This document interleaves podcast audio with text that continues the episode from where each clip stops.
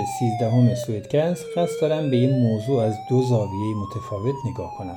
این موضوع مربوط میشه به امنیت در ترافیک سوئد به عنوان یکی از شاخصهایی که این کشور رو در صدر کشورهای امن ترافیکی در جهان قرار داده.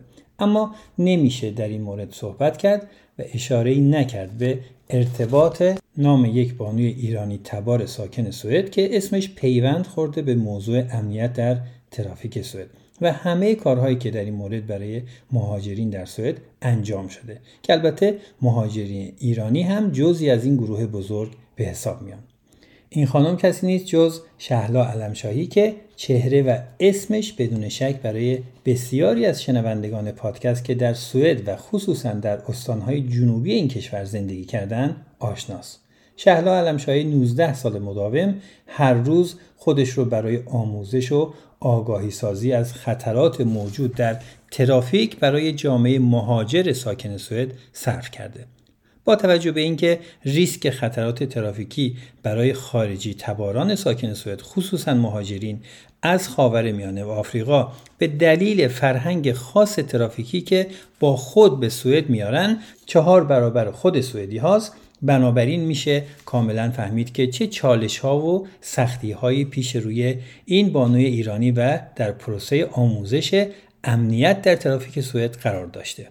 شهلا علمشاهی البته فقط یه چهره آموزشی و ترافیکی نیست حضور پررنگ در بین جامعه ایرانی از فعالیت های فرهنگی اجتماعی گرفته تا نمایندگی سیاسی سوسیال دموکرات ها در شورای شهر محل زندگی خودشون از ایشون یه چهره موثر در بین ایرانیان و فردی موفق در پیوند و ادغام در جامعه سوئد ارائه می‌کنه. داستان زندگی و مسیری که برای رسیدن به شهروندی تاثیرگذار در امنیت ترافیک سوئد خودش یه موضوع اپیزود جداگانه است. اما توی این اپیزود بنا رو بر این گذاشتم که از زبان ایشون شنونده مدل سوئدی در کاهش تلفات جانی در حوادث رانندگی باشیم که در از زاویه دیگه ای از هدفم برای پرداختن به این موضوع. سلام من بهزاد هستم و توی این گفتگو قصد دارم تا همراه با خانم شهلا علمشاهی ببینیم راه صد ساله‌ای که کشور سوئد طی کرده تا به یکی از امترین کشورهای دنیا در مورد ترافیک تبدیل بشه چیه؟ چرا با اینکه میزان مرگ و میر در ترافیک سوئد خیلی پایینه اما باز با این حال سازمان های زیرب توی سوئد به این بسنده نمی کنند و برای حفاظت از جان انسان ها در ترافیک فعالیت های آموزشی و عملی بیشماری رو اجرا می کنند و اینکه آیا این واقعا می‌تونه الگوی خوبی باشه برای هر سیستمی که ترافیک جابجایی و حمل و نقل یکی از اجتناب ناپذیرترین نیازهای روزمره اون محسوب میشه و اون چیزی که رانندگی رو توی سوئد به یک لذت تبدیل می‌کنه نتیجه چه کارهاییه. خب بعد از این مقدمه اجازه بدید از شما تشکر کنم برای اینکه وقتتون رو در اختیار سوئدکست گذاشتید با اینکه اسم شما برای خیلی از ایرانی های ساکن سوئد همونطور که اشاره کردم و خیلی از سوئدی ها آشناست ولی اگه ممکنه در ابتدا بفرمایید اصلا خانم علمشاهی کیه و چه کارهایی کرده تا بعد بپردازیم به سوالاتمون در مورد این پادکست. با سپاس از شما. سپاس گذارم کلا که اصلا امروز به من این امکان رو دادید که در خدمت شما باشم و از این طریق با کسانی که سویتکست رو گوش میدن ارتباط داشته باشیم و صحبتی داشته باشیم در رابطه با موضوع مهمی که فکر می‌کنم برای همه دنیا مهمه نه فقط سوئد. موضوع ایمنی در ترافیک صحبت کوتاهی داشته باشیم. بله. خب خانم علمشاهی اگر بخواید یه تصویری از ترافیک سواره ها پیاده ها و به طور کلی ایمنی توی ترافیک توی سوئد ارائه بدید این تصویر چه شکلیه؟ من قبل از اینکه برم سراغ دقیقا جواب, جواب دقیق سوال شما می‌خوام یه داستان تعریف کنم. این داستان خیلی داستان کوتاهیه ولی این داستان واقعیه. از این قراره که پنجم اوت 1888 میلادی مردم روستای دیسلاک آلمان شاهد یه صحنه عجیب بودن. یک زنی رو دیدن که با دو تا پسرش سوار کالسکه بود و چیز عجیبی که مردم رو خیلی توجهشون جلب کرد این بود که این کالسکه اسبی نداشت و بدون اسب کالسکه حرکت می‌کرد. این خیلی عجیب بود. زنگای کلیسا به صدا در اومد. همه جمع شدن. بعضیا شاید فکر کردن که این خانم جادوگره و این صحبت ها ولی خانم پیاده شد. خیلی خونسرد رفت سراغ اولین داروخانه که در نزدیکی بود و تقاضای ده لیتر. لیگروین کرد. لیگروین یه ماده که از نفت می‌گیرن. من راستش زیاد از درباره این ماده نمی‌دونم. ولی می‌دونم که حال این لیگروین رو این خانم به عنوان سوخت برای این کالسکش استفاده می‌کرده. خب ما اسبی در کار نبوده دیگه. به هر حال این خانم وقتی که این رو این ماده رو می‌خواد داروخانه مسئول داروخانه میگه که این ماده برای لباس شما مناسب نیست. برای اینکه این ماده برای تمیز کردن لباس استفاده میشه. به هر حال این داستان یه داستان تاریخیه و روایت اولین سفر جاده‌ای خانم برتا بنز هست. همسر آقای بنز و پسراش ریچارد و اوون. به حال و این در مورد این شرکت بنز امسال یک ویدیو هم درست کرده که برای گرامی داشته. این واقعه هست در. و اون داروخانه هم که اون خانوم رفت و این ماده رو خرید به عنوان اولین پمپ بنزین تاریخ ثبت شد. این خواستم براتون بگم که ترافیک یکی از همون چیزهایی هست که توی دنیا به شدت پیشرفت می‌کنه و تکنولوژی در مورد ترافیک خیلی خیلی تاثیر می‌ذاره هم برای ایمنیش برای پیشبرد ایمنیش بهتر شدن ایمنیش هم برای شاید خطرناک شدنش بیشتر خطرناک شدنش. به هر حال ما چیزی که بشر بهش احتیاج داره جابجا جا شدنه. و زمانی هم که جامعه جوامع بشری صنعتی شد خب وسایل نقلیه به شکلهای مختلف وارد ترافیک شد و این وسایل نقلیه هرچی سرعتش بیشتر شد هرچی ماشینی تر شد. همونطور که برای اسای دست مردم بود خطر جون مردم هم شده بود در واقع. و برای همین یه مقدار باید برای این سیستم پیدا می‌کردن. برای این باید یه این باید یه شکلی پیدا می‌کرد که تا بتونه کمتر خطر آفرین باشه. بعد به همین شکل ترافیک و سیستم های ترافیکی ایجاد شد. ولی اگه بخوایم خیلی خلاصه تر بپردازیم به trafikant این کلمه trafikant سوئدی من براش مشابه فارسی کلمه مشخص پیدا نکردم متاسفانه. ولی همون هر کسی که در ترافیک آمد و شد می‌کنه یا حضور داره رو بهش میگن trafikant. چه پیاده باشه چه عابر پیاده باشه چه دوچرخه سوار موتور سوار اتومبیل قطار اتوبوس یا هوا حتی هواپیما و کشتی.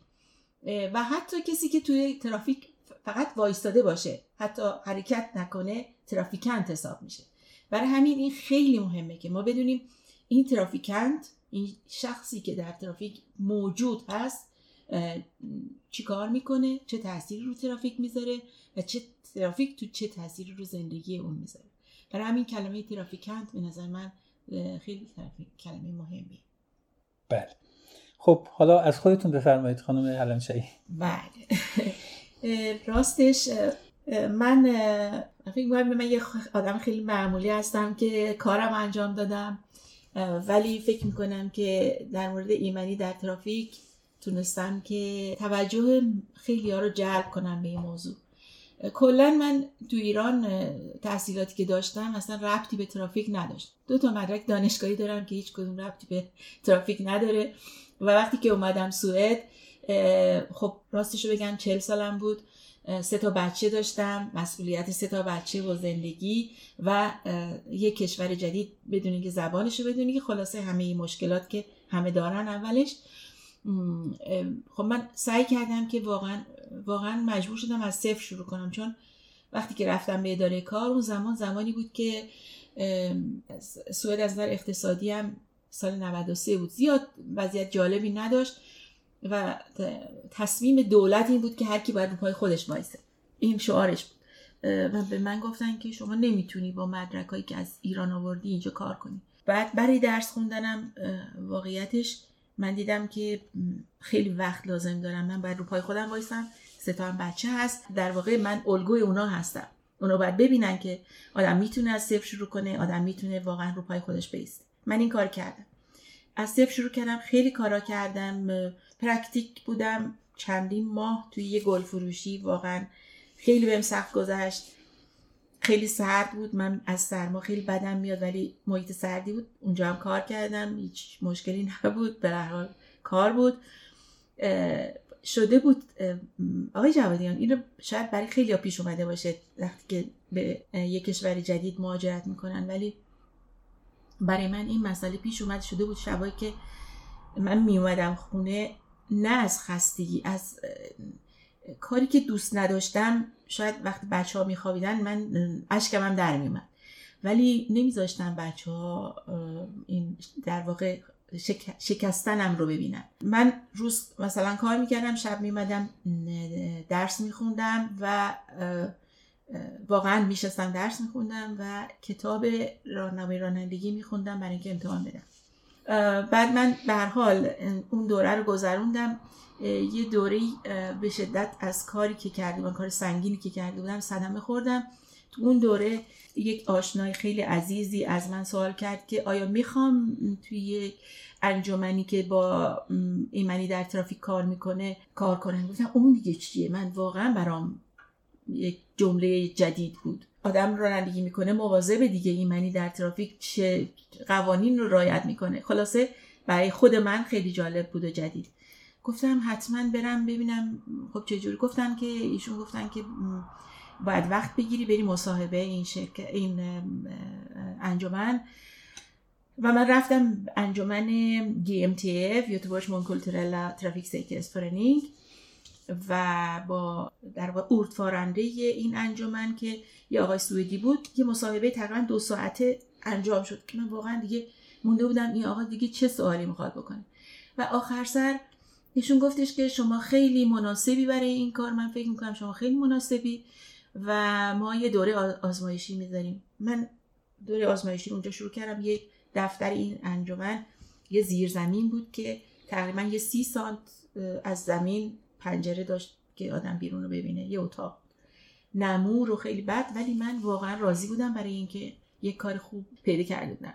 خوشبختانه توی اون کار موفق شدم به اینکه هیچی در موردش نمی‌دونستم و چیزی که به من کمک کرد کلاسورهایی که بود که توی اون انجمن بود. من شروع کردم اون کلاسورها رو بخونم اطلاع جمع کنم و از اون طریق تونستم خیلی کوتاه براتون بگم. این انجمن یک بیدراگی از ویگ ورکت سابق اون زمان می‌گرفت برای اینکه با ایمنی در ترافیک برای خارجی ها خارجی تبارا کار بکنه. یعنی منظورتون کمک هزینه ای کمک هزینه بله. منظورم بله بخشید این کمک هزینه حدود 100 هزار کرون بود اون موقع.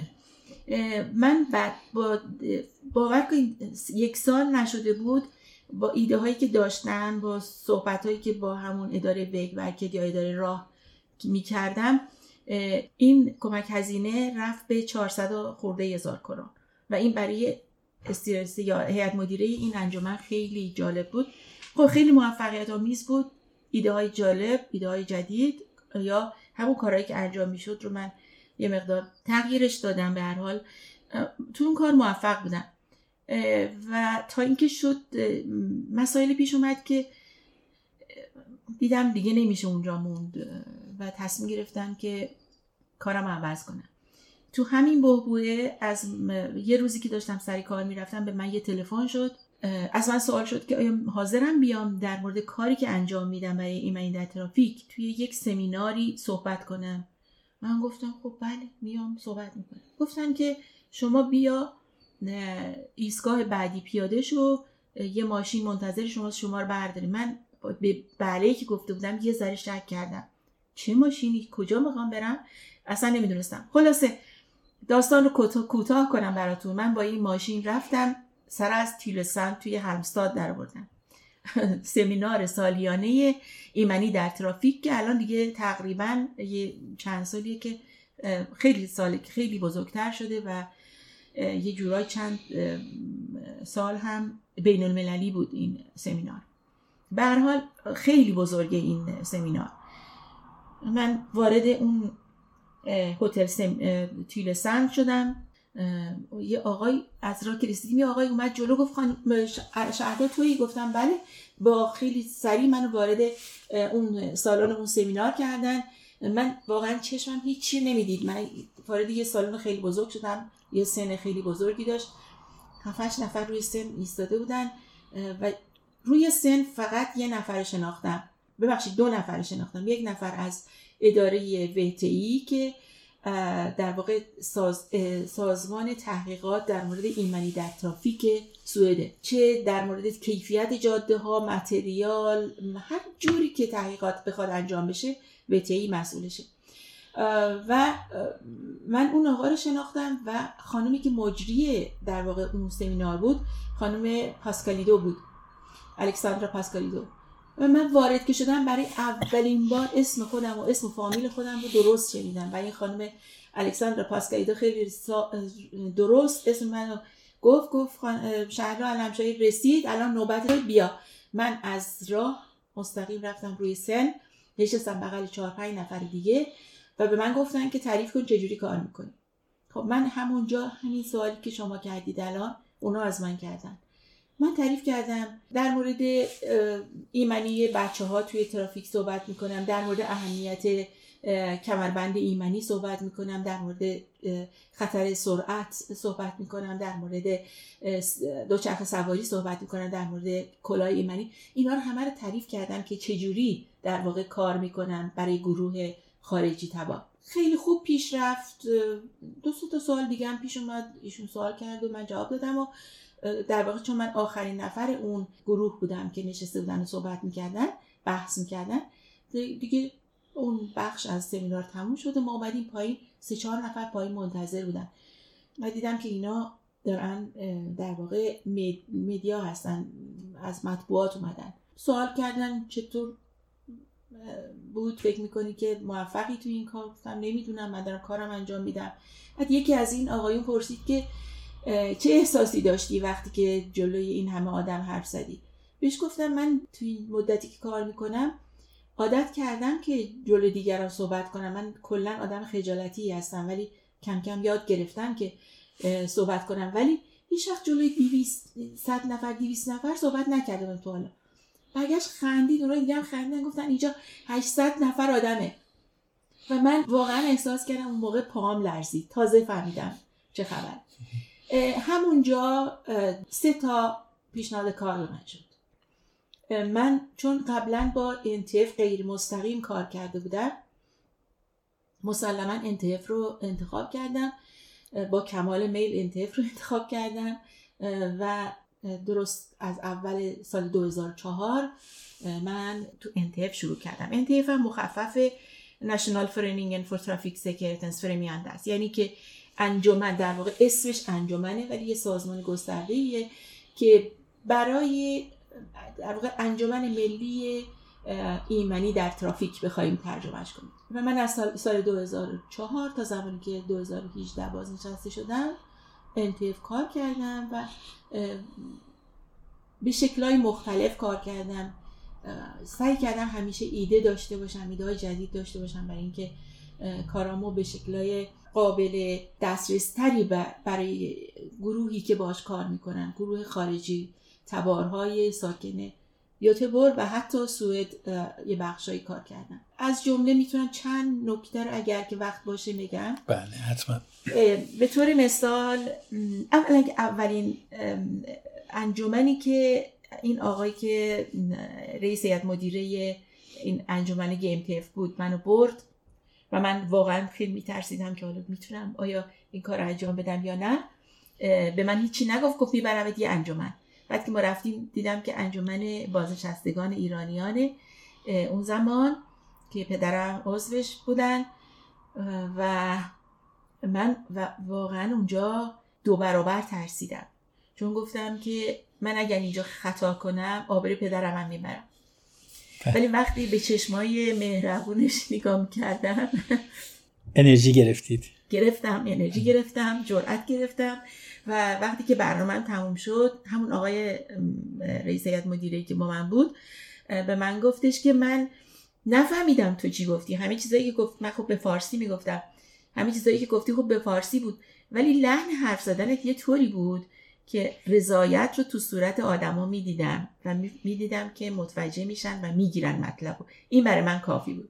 خب این خیلی شروع خوبی بود برای من و بعد از اون خب دیگه خودم انجمنها رو باید پیدا می‌کردم مدارس اسفی می‌رفتم اسفی همون سوئسکا این من هست که کلاس های آموزش زبان سوئدی برای خارجی هاست. در واقع حوزه کار من یه بخشی از 24 کمان بود. یه بخشی از استان وستریاتلند بود به علاوه همه استان هلند. یعنی شما فکر کنید من تا جنوب تقریبا جنوب سوئد هم می‌رفتم برای اینکه کار بکنم. و خب اونجاها پناهنده ها رو پناهجوها رو توی مدارس توی اردوگاه های پناهنده ها کلیساها هر جا که امکان داشت که من بتونم یه گروهی رو پیدا کنم و بهشون اطلاعات بدم واقعا من سعی می‌کردم که باشم و اطلاعات بدم. یک ایده ای هم که من داشتم چندین سال و به این فکر می‌کردم که در مورد وقتی در مورد ایمنی در ترافیک صحبت می‌کنیم من با رادیوها خیلی همکاری می‌کردم. تقریبا با تمام رادیوها و نه فقط فارسی زبان هر رادیویی به هر زبانی که برنامه پخش می‌کرد چه از یوتبور چه رادیو پژواک که توی تمام سوئد پخش می‌کرد با همه اینا همکاری داشتم من فکر می‌کردم که چی میگن وجهه ایمنی در ترافیک در سوئد شده بود اسم من. مردم من ایمنی در ترافیک رو با من میشناختن اکثرا. و این برای من کافی نبود. این خیلی بد بود به نظر من. چون تو سوئد این همه کار داره انجام میشه. این همه سازمان ارگان اداره داره برای ایمنی در ترافیک کار می‌کنه و اینا هیچ کدوم شنیده نمی‌شدن و در مقابلش گروه مقابل رو هم نمی‌دیدن.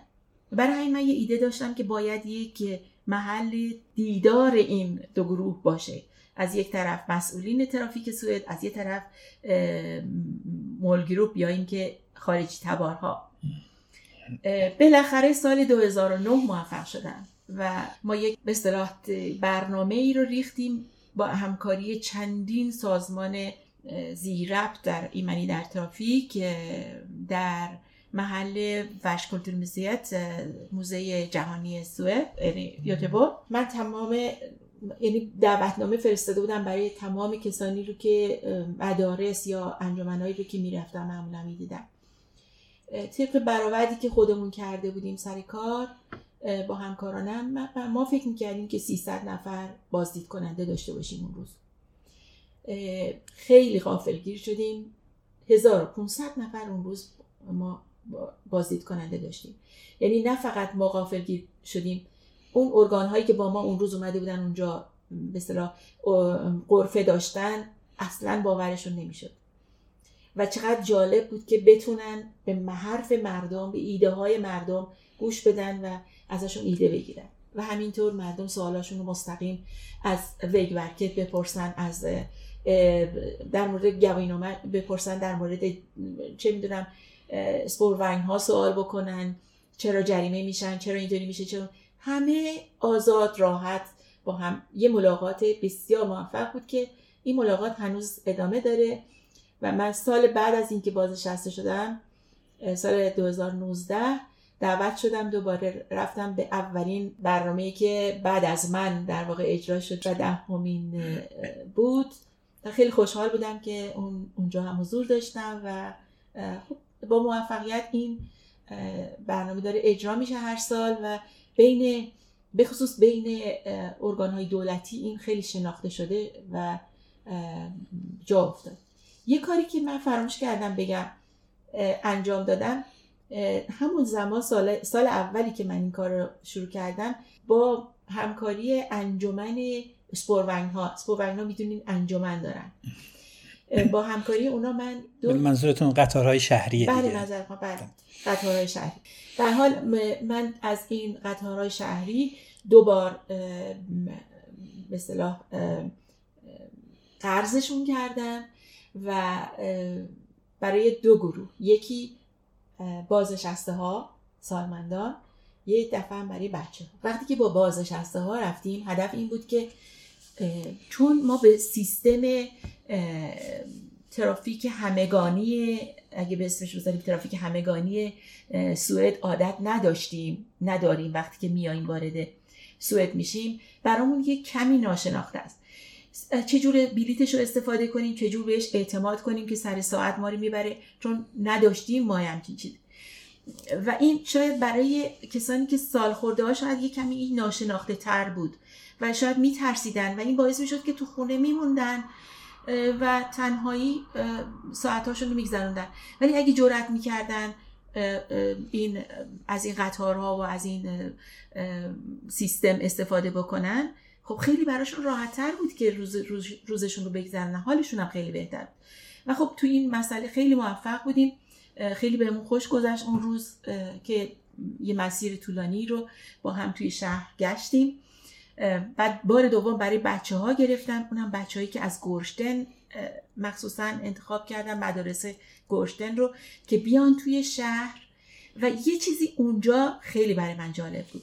گرشتن یه منطقه خارجی نشین کنار یوتوباره. و بچه هایی که اون روز من با خودم بردم حدود پنجاه تا بچه بودن حدود هشت نه ده ساله.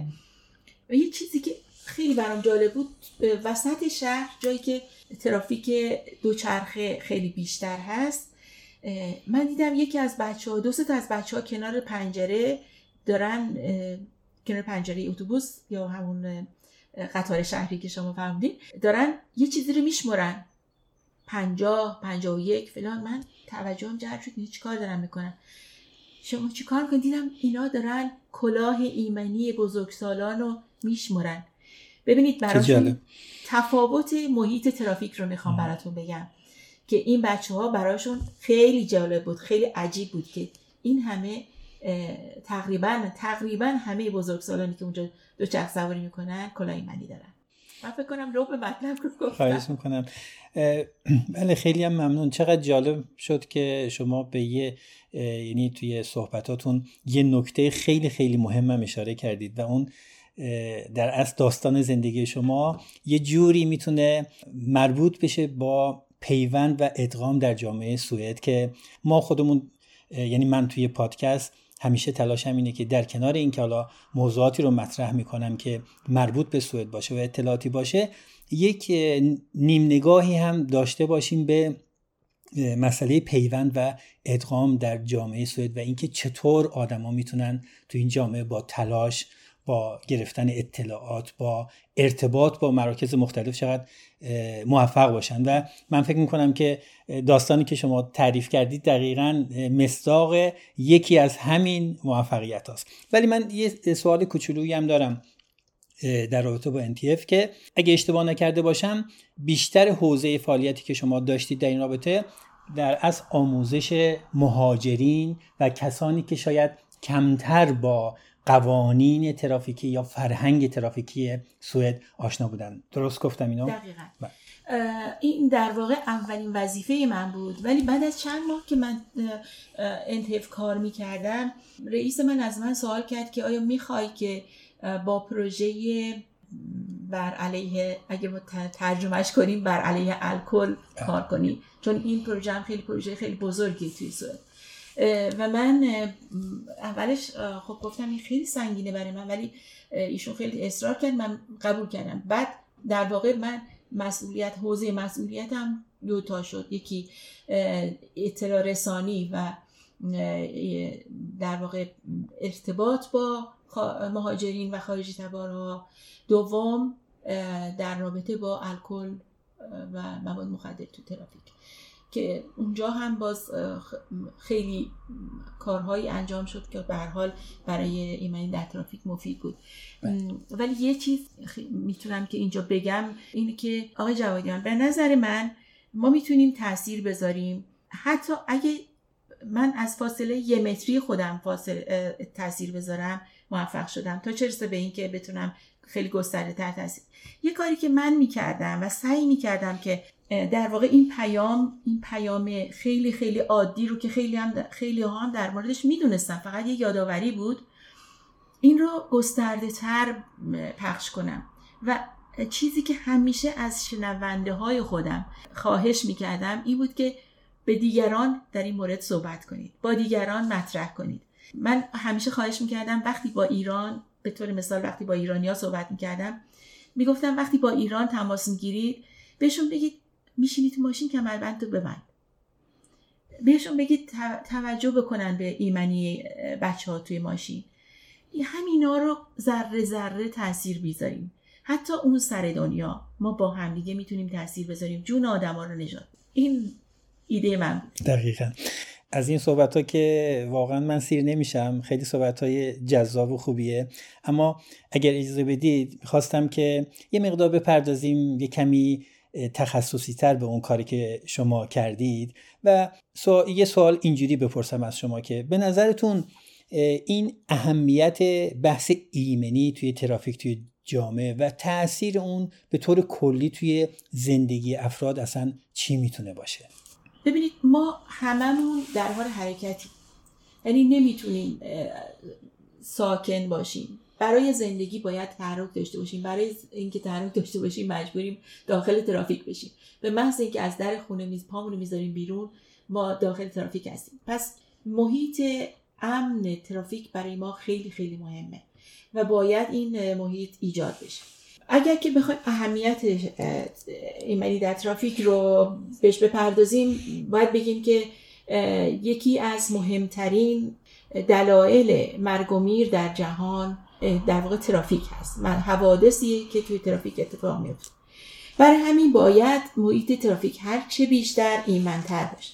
من یه نگاه خیلی سریع می‌کنم به وضعیت ایمنی در ترافیک در دنیا. تا به یک تصویری ازش داشته باشیم که چه اتفاقی میفته اصلا. بر اساس گزارش WHO و چلسو ارگانزاشونه یا سازمان بهداشت جهانی در ایمنی در ترافیک رابطه خیلی خیلی مستقیمی داره با مرگ و میر توی دنیا.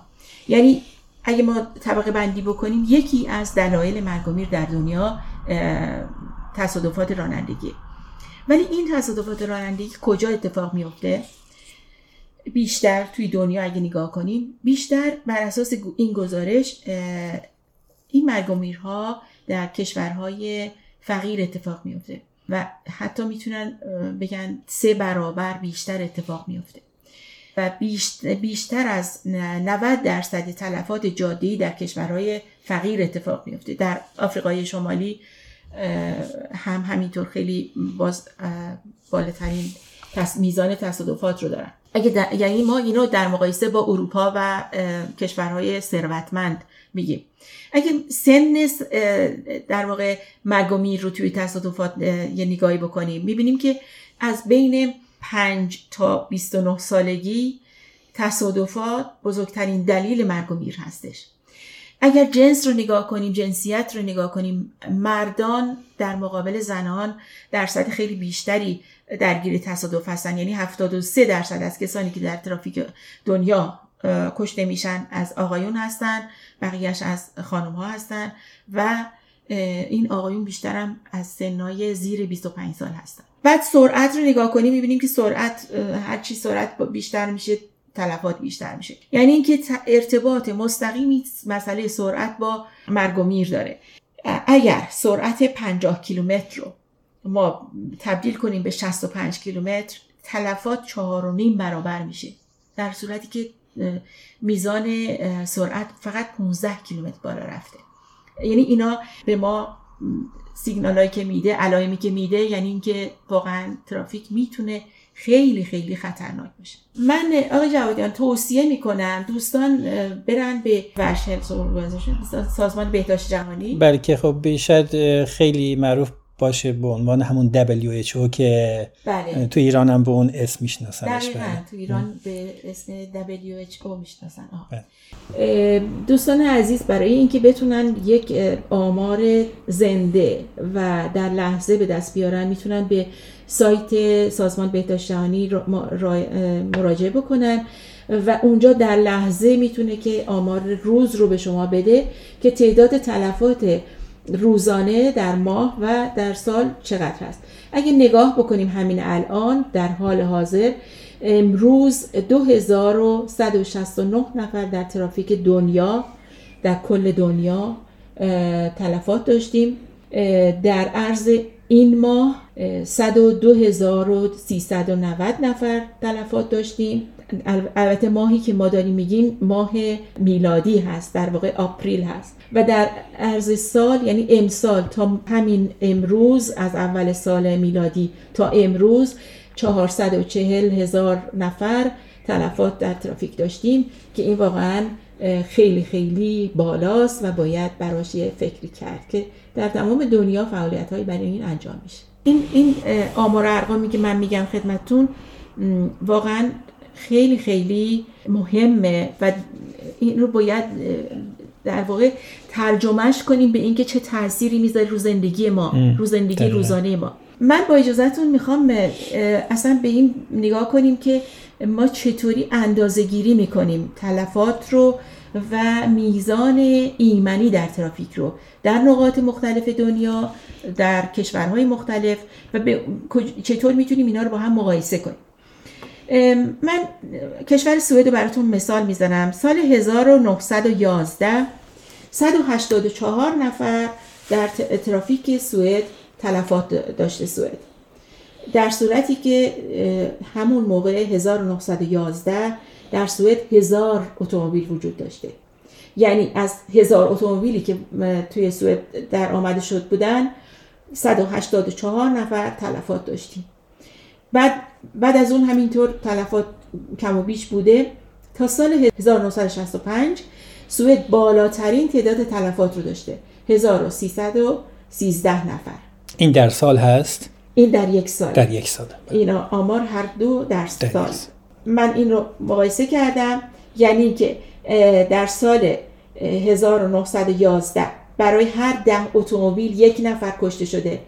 در سال 2012 مقایسه کردمش با سال 2012 2012 286 نفر کشته شدن توی ترافیک و ما 5 میلیون اتومبیل توی سوئد در آمده شد بودن. خب چی گفتیم؟ 1911 هزار اتومبیل 148 تلفات. 2012 5 میلیون اتومبیل 286 تلفات. این مقایسه برای 100 سال هست در صورتی که اگر ما اگر این ایمنی در ترافیک کاری براش انجام نمی‌شد باید تلفات خیلی بیشتر می‌شد در صورتی که خیلی کمتر شده. حالا برای مقایسه این که کشورهای مختلف چه وضعیتی دارن و تلفاتشون چطور اندازه‌گیری میشه میان نگاه می‌کنن به این که دو در واقع دو مقیاس دارن. یکی از هر صد هزار نفر رو نگاه می‌کنن یکی از هر یک میلیون نفر رو. نگاه می‌کنن ببینن از هر صد هزار نفر در فاصله زمانی مشخص مثلا در عرض یک سال چند نفر در جاهای مختلف دنیا تلفات داشتیم و اینا رو با هم مقایسه می‌کنن. بدون در نظر گرفتن در واقع جمعیت اون کشور یا جمعیت فقط نگاه می‌کنم ببینن از هر صد هزار نفر یا از هر یک میلیون نفر. این مقیاس اندازهگیری ایمنی در ترافیک هست تو دنیا. بعد این کار که کردن یک به هر حال این کار نتیجه داده و آماری هم داده. نگاه بکنیم آمار خیلی دقیقه و میگه که سال 2021 دو سال پیش این آخرین آمار رو من پیدا کردم برای هر صد هزار نفر توی تمام دنیا 18 نفر جونشون از دست دادن. تو آمریکا 14 نفر جونشون از دست دادن. آمریکا از کشورهایی که الان وضعیت خیلی بدی داره و مسئله ایمنی در ترافیکش روز به روز داره بدتر میشه متاسفانه به جایی که بهتر بشه. در صورتی که اونجا هم خیلی کارا کردن و موفق بودن یه زمانی.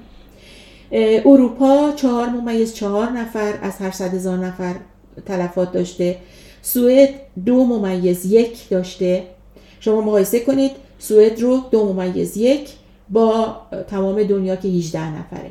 خب این نشون میده که سوئد وضعیتش خیلی بهتره البته اون تمام دنیا که میفرمایید 18 نفر حتما یه میانگینی رو میانگین بله، بله. نه برای اینکه مثلا مثلا یه کشور خاص رو برای تمام کره زمین بله. نگاه کردن جمعیت کره زمین رو از هر 100 هزار نفرش نگاه کردن دیدن که کلا میانگین انقدر میانگینش 18 نفره. و از سوئد بهتر سال 2021 کشور نروژ بوده با یک مو از 6 نفر تلفات و میان باز ما همش میانگین صحبت می‌کنیم. و برای سال 2030 یک مثلا هدفی گذاشتن که اون باز یک ممیز دو هست. بیشتر از این نباید تلفات داشته باشیم. بشه این هدف فکر می‌کنم که یه اسمی هم داره که رسیدن بله بهش میگن نول ویژون که رسیدن به صفر در واقع. بله. که این نول ویژون سوئد رو 1997 مجلس سوئد تصویب کرد و از اون سال خیلی موفق بودن. اون سالا حدود 600 خورده تلفات داشتش توی کشور سوئد. میانگین تلفاتش در سال که الان دیگه حدود 200 نفر هست بله. و مسلما می‌خوان که از اون هم پایین تر بیاد درست. با اجازتون من یک نگاهی هم به ایران بکنم و آمار ارقامی که از ایران دارم رو خدمتتون بگم. آخرین آماری که من پیدا کردم میگه که 17 هزار نفر در جاده های ایران در عرض سال کشته میشن.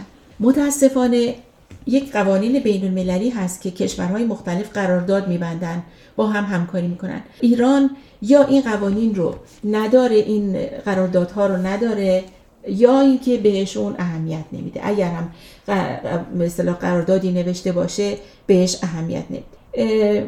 و این باعث میشه که خب تلفات توی ایران میشنویم می‌بینیم که خیلی زیاد هست. همین ایام عید که پشت سر گذاشتیم اینطور که من شنیدم 400 خورده نفر جونشون رو از توی ترافیک از دست من زیاد وارد جزئیات ترافیک ایران نمیشم چون امیدوارم مسائل مهمترش حل بشه تا به مسائل بله، ایمنی در ترافیکش هم برسیم. اگه بخوایم باز به مسائل ایمنی در ترافیک آمار ارقام برسیم من دوست دارم یک اشاره هم به اروپا بکنم. به طور متوسط همونطور که عرض کردم 44 نفر به طور متوسط در ترافیک اروپا از هر یک میلیون نفر. یعنی گفتیم چهار ممیز چهار از صد هزار نفر ولی اگه به یک میلیون نفر نگاه کنیم 44 نفر به طور متوسط تو اروپا از جانشون از دست میدن. این آمار سال 2021 که بلغارستان از همه کشورهای اروپایی وضعیتش بدتره. 81 نفر داره در تلفات توی کشور بلغارستان. یه هدفی گذاشتن برای اروپا که سال 2030 تعداد تلفات توی اروپا 11400 نفر بیشتر نباشه. البته این هدف می‌تونه که آسون باشه می‌تونه هم خیلی مشکل به دست بیاد. این فقط بستگی داره به اینکه کشورهای اروپایی چقدر همکاری بکنن. چون در حال حاضر 18800 نفر در اروپا خیلی خوب. شما یک مسیری رو الان برای دوستان از شنونده ما ترسیم کردید و ما الان یک تصویری رو داریم که خب یک بخش عظیمی از اون برمیگرده به سوئد.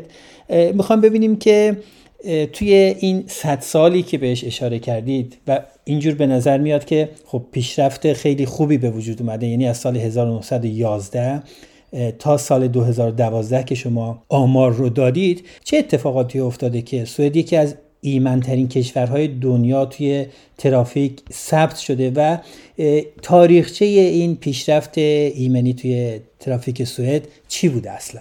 من می‌خوام با جرأت بگم که احساس مسئولیت. احساس مسئولیت توی کشور سوئد برای اینکه این موزل رو این مشکل رو حل کنن و تحت کنترل داشته باشنش.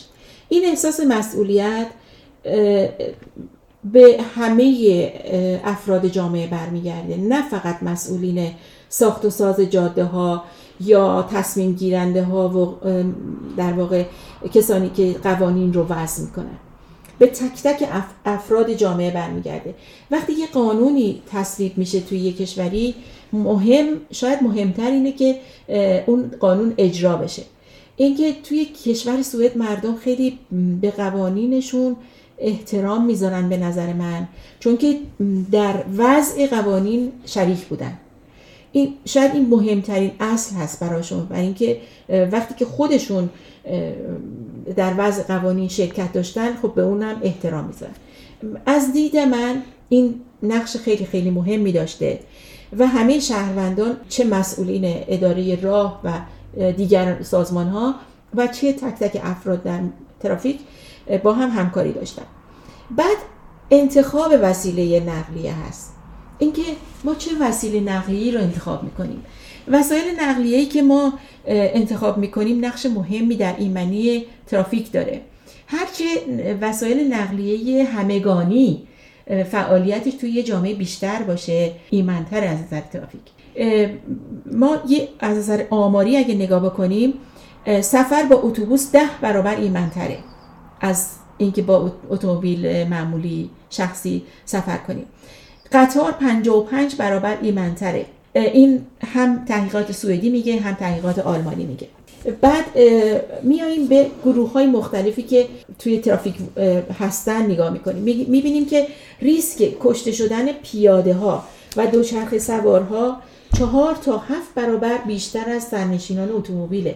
توی ترافیک سوئد اینا رو بهشون میگن او خیدده ترافیکندر یعنی کسانی که توی ترافیک حضور دارن و حفاظی ندارن. برای موتور سوارا و موتورسیکل سوارا. ریسک مرگ و میر در تصادفات یه دفعه میشه سی برابر سرنشینان اتومبیل. پس ببینید اینا همه عواملی هستش که جور با جور داره دخالت می‌کنه توی سوئد بعد چیکار کردن؟ وسایل و تکنیک هایی که کمک کرده که ایمنی در ترافیک سطحش بره بالا. توی سوئد کارهایی که انجام شده خیلی مهمه. به نظر من بهش اهمیت دادن و خیلی زود هم بهش اهمیت دادن. یکی از دلایل این که در کشور سوئد موفق تر بودن در مسئله بهبود ایمنی در ترافیک این بوده که خیلی زود این کار رو شروع کردن و تاریخچه خیلی قدیمی داره. اولین قانون در رابطه با ترافیک رو 1906 در سوئد وضع کردن. و این خیلی خیلی زودتر از خیلی کشورهای دنیاست. برای اینکه بتونن بودجه داشته باشن که بتونن در رابطه با کارهای ایمنی در ترافیک کاری انجام بدن در سال 1922 اولین بار مالیات اتومبیل وضع شد تو سوئد. 1934 متوجه شدن که تلفات در, در ترافیک روز به روز داره بیشتر میشه. به همین علت فعالیت های خیلی زیادی از اون سال به بعد خیلی خیلی بیشتر شد انجام شد. به طور مثال انجمن NTF یا همون انجمنی که من اونجا کار می‌کردم تأسیس شد. 1952 اولین کتاب راهنمای آموزشی برای آموزگاران برای اینکه به کودکان آموزش ایمنی در ترافیک بدن در تمام دنیا برای اولین بار در سوئد چاپ شد. 1954 مثلث اختار. که همه وقتی که ماشین اشکالی پیدا می‌کنه خیلی راحت ازش استفاده می‌کنن و علامت می‌زنن که در واقع اتومبیل های دیگه بدونن که اینجا یه اتفاقی افتاده در سوئد. اجباری شد. بعد 1975 قانون استفاده از کمربند ایمنی در جلو اتومبیل وضع شد. 1986 استفاده از کمربند ایمنی در تمام ماشین برای تمام افراد بالای 15 سال هم اجباری شد و 1999 قانون لاستیک زمستانی اومد. البته این قوانین همینطور پیشرفت می‌کرد و تغییر می‌کرد تمام این مدت ها ولی یه اتفاقی که تو ترافیک سوئد اتفاق افتاد و خیلی ها معتقدن که این هم خیلی کمک کرد به بهبود وضعیت ترافیک سوئد این بود که ترافیک سوئد از اوایل ترافیک سیستم از سمت چپ رو داشت. مثل انگلیس و خیلی کشورهایی که مشابه هستن.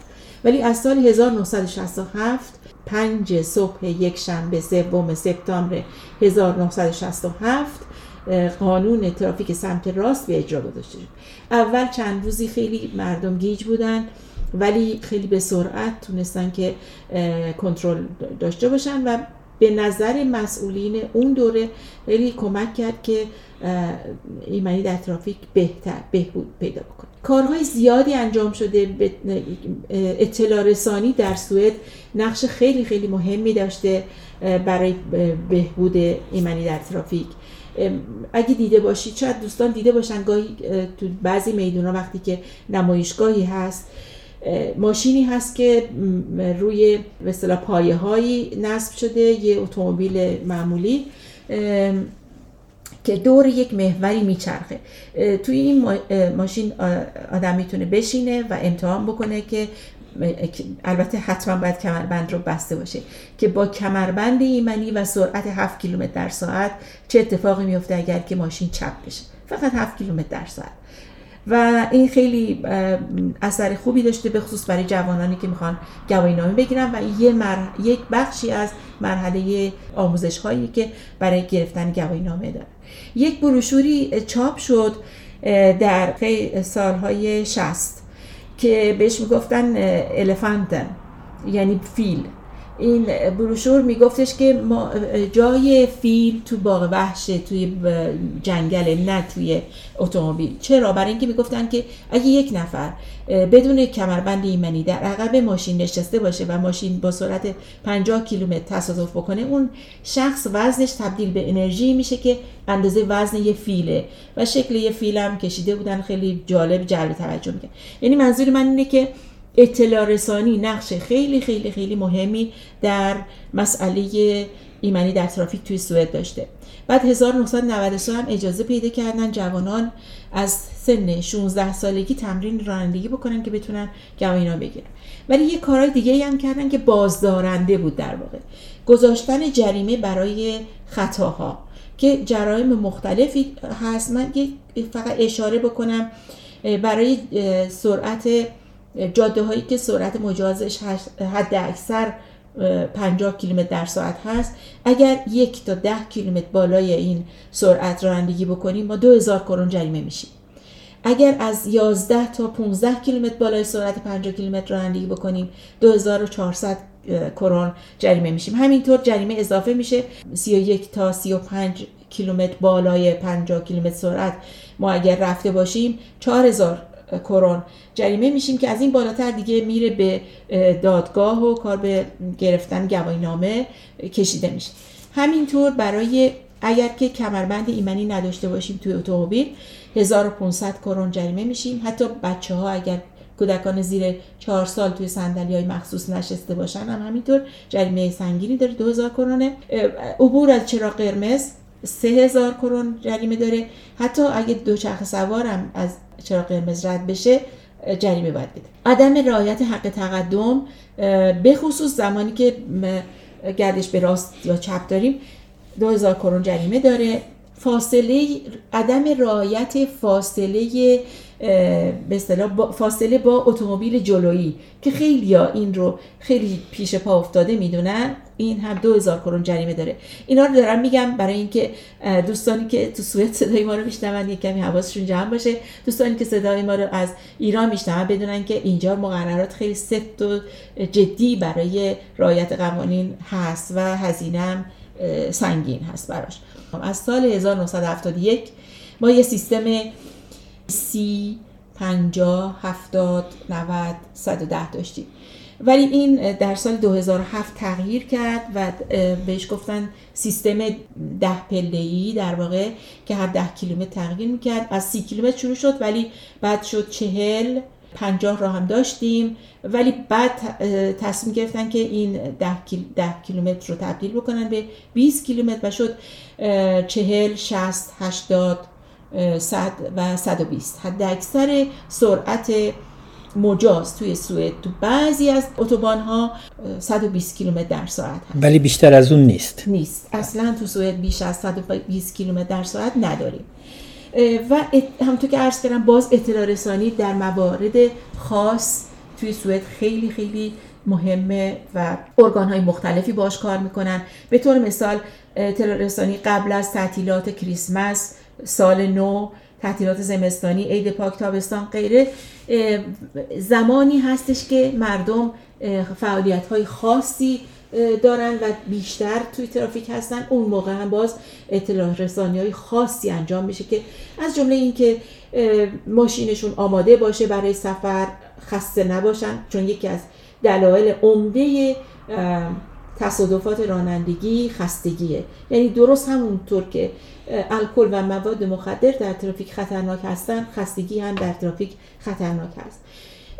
بعد دیگه کارهای تکنیکی که بهبود جاده هاست بهبود کیفیت جاده ها از نظر جنس جاده و بهبود کیفیت جاده ها از نظر مهندسی که عرض جاده ها تناسب جاده با کنارهای جاده چه خطراتی در کنار جاده هست.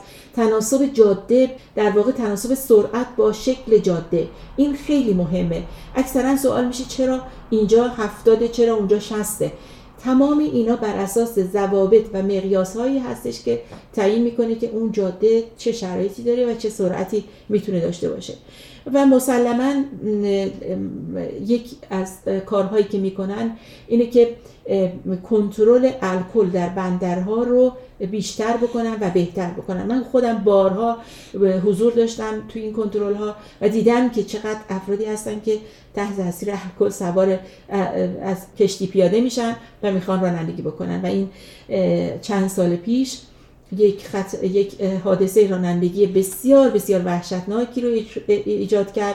یک راننده که راننده کامیون که از کشتی پیاده شد چون تحت تاثیر الکل بود اشتباها جهت مخالف اتوبان رو روند و یک پدر بزرگ مادر بزرگ سه تا نوشون رو در جا و من فکر می‌کنم که خانم علمشایی بحث الکل واقعا یه بحثیه که توی ترافیک سوئد به هیچ عنوان قابل بخشش نیست. یعنی حالا قطعا بحث های دیگه هم همینجوره مثل سرعت یا چیزهای دیگه. ولی یه حساسیت خیلی خیلی ویژه‌ای رو دارن روی الکل اگه اشتباه نکنم. دقیقا. من توی سالهایی که کار کردم خب عرض کردم خدمتون که مسئولیت کار برای جلوگیری از رانندگی حین یعنی تحت تاثیر الکل هم بوده. ولی خیلی حساس بوده این کار. چون که در واقع مسئولین ترافیک سوئد ترافیک برکت ویک برکت قدیمی فیلم هایی رو تهیه می‌کردن و می‌دادن به ما که ما نشون بدیم در رابطه با الکل برای اینکه سطح اطلاعات مردم رو ببرن بالا. یعنی هر کسی که این فیلم ها رو دیده باشه نمی‌تونه فراموش کنه. امکان نداره فراموش کنه. چون با جون آدما به خصوص اکثرا با جون بچه ها جوان ها بازی میشه. اکثرا بچه جوانایی هستن که تازه اجازه نوشیدن الکل شاید پیدا کردن و میز حد خودشون رو نمی‌شناسن. یا کسانی هستن که مشکل الکل دارن که باعث تصادفات در رابطه با الکل میشن. و این قوانین خیلی سختگیرانه ای داره سوئد جز کشورهاییه که حد الکلش در واقع حد مجاز الکل تو بدن خیلی خیلی کمه. صفر ممیز صفر دو پرومیل هست و این جز کشورهایی که خیلی خیلی سطحش پایینه و حتی خیلی ها هستن که من بارها وقتی که جایی بودم صحبت کردم از من سوال کردن خب چطور میشه؟ طوری نمیشه که اگه من فقط یه نصف گیلاس شراب بنوشم و رانندگی کنم. ببینید ما بارها دوره های آموزشی دیدیم که اونجا روی خود ما آزمایش می‌کردن می‌گفتن که ببینید چقدر افراد به طور متفاوت تحت تاثیر الکل قرار می‌گیرن. یعنی همون میزان الکلی رو که ده نفر بنوشن تو همون شرایط هستن تو همزمان نوشیدن.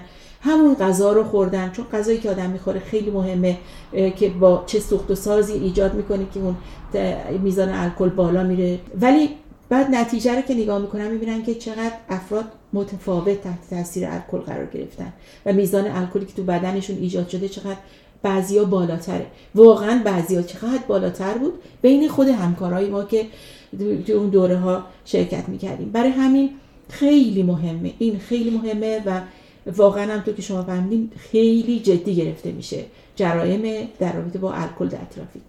بله. شما توی صحبتاتون خانم علمشایی خب خیلی اشاراتی رو در رابطه با فعالیت های خودتون در حوزه مهاجرین و آموزش مهاجرین اشاره بهش کردید. ما به عنوان مهاجر اصلا به طور کلی نقشمون توی ترافیک سوئد چجوری میشه؟ مثلا توی مباحث اینتگراخون و یک پارچه سازی؟ چه چی کار می‌تونیم بکنیم که کمک کنیم به این روندی که الان این همه داره روش سرمایه گذاری میشه و این همه داره کار میشه فقط فقط به خاطر این که جون انسان ها ازش مراقبت و حفظ بشه. من احساس من اینه که یک کلمه ای که من قبلا توی صحبت همون استفاده کردم رو می‌خوام دوباره استفاده کنم چون احساس من اینه که این کلمه خیلی مهمه. احساس مسئولیت. من فکر می‌کنم که همونطور که یه سوئدی مسئوله که توی ترافیک رعایت ایمنی در ترافیک رو بکنه و برای کسی خطر ایجاد نکنه فرقی نمی‌کنه. من مهاجر هم همون مسئولیت رو دارم و همون حق رو دارم که توی یه محیط ایمن رفت آمد بکنم یک آمارگیری نشون داد یک بار توی سوئد یه آمارگیری شد تحقیقاتی شد که متاسفانه نشون داد که ما افرادی که از ملانستر خاور میانه خاور میانه میایم و از شمال آفریقا و خاور میانه میایم چهار برابر ریسک تصادفمون بیشتر از افرادی که توی سوئد به دنیا آمدن. چرا افرادی که توی سوئد به دنیا آمدن از زمانی که میرن کودکستان بهشون مسائل ایمنی در ترافیک آموزش داده میشه. بهشون این یعنی این دریچه که براشون باز میشه تو فکرشون و آگاهی پیدا می‌کنن. برای همین براشون خیلی خیلی ساده تره پذیرفتن این اطلاعات و حزم این اطلاعات. آقای جوادیان متاسفانه بهتون براتون باید تعریف کنم تجارب خودم رو در مورد جاهایی که بعضی وقتا برام مسائلی که پیش می اومد وقتی اطلاع رسانی می‌کردم. مثلا بود من انجامنی رفتم که آقایون نشسته بودن گوش تا گوش چقدر آقا بودن. و من نگاه کردم هیچ خانومی نیست. واقعا یک, یک نفرم خانوم نبود. بعد یه دفعه یکی از این آقایون قبل از اینکه من شروع کنم از من سوال کرد جایی که تو کار می‌کنی مرد نبود بفرستن. و من واقعا مونده بودم به این آقا چه جواب بدم. یعنی حوزه رانندگی و ترافیک رو فقط برای آقایون می‌دید این آقا. و در صورتی که چه فرقی می‌کنه؟ منی هم که پامو از خونه می‌ذارم بیرون این خطر برام وجود داره این مسئولیت برام وجود و گاهی این برام بارها تکرار شد اینکه به من گفتن که در وقتی می‌گفتم کم به طور مثال کمربند ایمنی استفاده کنید. به من می‌گفتن که عمر خود آدم دست خداست. عمر آدم دست خداست. این خیلی برای من سنگین بود و واقعا اوایل نمی‌دونستم چی جواب بدم. بعد کم کم یاد گرفتم که بگم که خب شما این جون رو از خدا گرفتین. پس یه امانت باید مواظبش باشین. چطور می‌خوایم ببرینش توی ترافیک و بذارینش که هر اتفاقی براش بیفته؟ بله. پس باید ازش یعنی مسئولیت من فکر می‌کنم کلید همه این مسائل هست. بله. نکات خیلی خیلی خوبی اشاره شد و از جمله اینکه کارهایی که شما کردید اینجور که به نظر میاد خیلی هم راحت نبوده و مشکلات حاشیه‌ای هم متاسفانه زیاد بوده. فکر می‌کنید که حالا بیشتر از اینی که توضیح دادید باز هم نکته هست که نشون بده نقش شما توی ترافیک چه بوده؟ اگه به سالها بپردازیم حدود 18 19 سال من با ایمنی در ترافیک کار کردم. که از این 14 سالش NTF بوده بقیهش GMTF بوده. ولی کاری که من فکر می‌کنم کردم اینه که توجه رو به این مسئله جلب کردم. بزرگترین قدمی که من برداشتم همین ایجاد توجه به این مسئله است. در بین مهاجرین ساکن سوئد و امیدوارم که از طریق این دوستان و عزیزان در جاهای دیگه دنیا. به نظر من به اصطلاح توجه و رسیدن به این مسئله از طریق صحبت از طریق باز کردنش بیشتر می‌تونه کمک بکنه. بعد مسائل فنی پیش میاد مسائل تخصصی پیش میاد که مسلما کسانی که علاقمند هستن دنبالش میرن و اطلاعات کسب می‌کنن. من از طریق رادیوها تونستم که صدامو به عزیزان برسونم. و این این رو باز اینجا یه نعمت می‌دونم یک امکان خیلی خوب می‌دونم برای اینکه این امکان رو داشتم که در واقع توی آشپزخونه ها و سر سفره آدما حضور پیدا بکنم. و اینکه به هر حال من به اشکال مختلف سعی کردم که این اطلاع رسانی ها رو بکنم دیگه اینکه این ارتباط ها و این همکاری ها جامعه سوئد رو هم به این مسئله جلب توجهش رو جلب کرد و به این مسئله در واقع ارگان ها و سازمان های دولتی هم متوجه این گروه شدن که این گروه احتیاج دارن که بهشون اطلاع رسانی بشه احتیاج دارن که براشون متریال به زبانهای خودشون در واقع تهیه بشه. زمانی که تلویزیون سوئد یا رادیو سوئد بارها با من مصاحبه کرد و این مسائل مطرح شد در واقع روزهای بعدش من می‌دیدم آدمایی که سوئدی هایی که در جاهای مختلف جای دیگه منو می‌دیدن راجع به اون چیزی که من اونجا مطرح کرده بودم صحبت می‌کنن. و این برای من خیلی خیلی خوشحال کننده بود. برای اینکه می‌گفتم خب اگه توجه این آدم جلب شده پس جای دیگه هم این چراغ روشن شده. و من وقتی که عرض کردم خدمتون اون روزهایی رو که فردی ترافیک داگن رو تشکیل می‌دادیم وقتی که سازمان ها و ادارات دیگه می اومدن با ما همکاری می‌کردن اونجا می‌دیدم که پس ما تاثیر گذار بودیم. بله.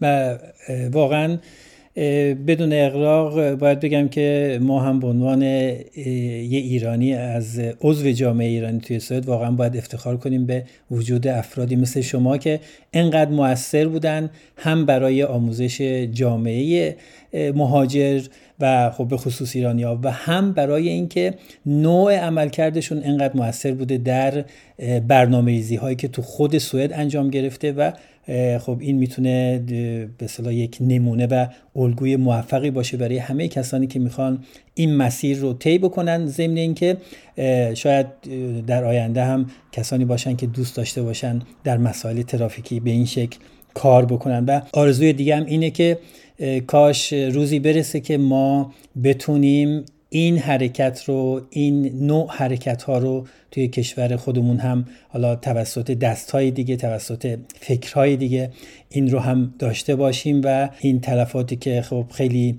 ناراحت کننده هم هست آدم وقتی میشنوه بشه در ایران هم به حد اقل ها برسه ها به حد اکثر برسه و جلوی این مرگومیرها گرفته بشه.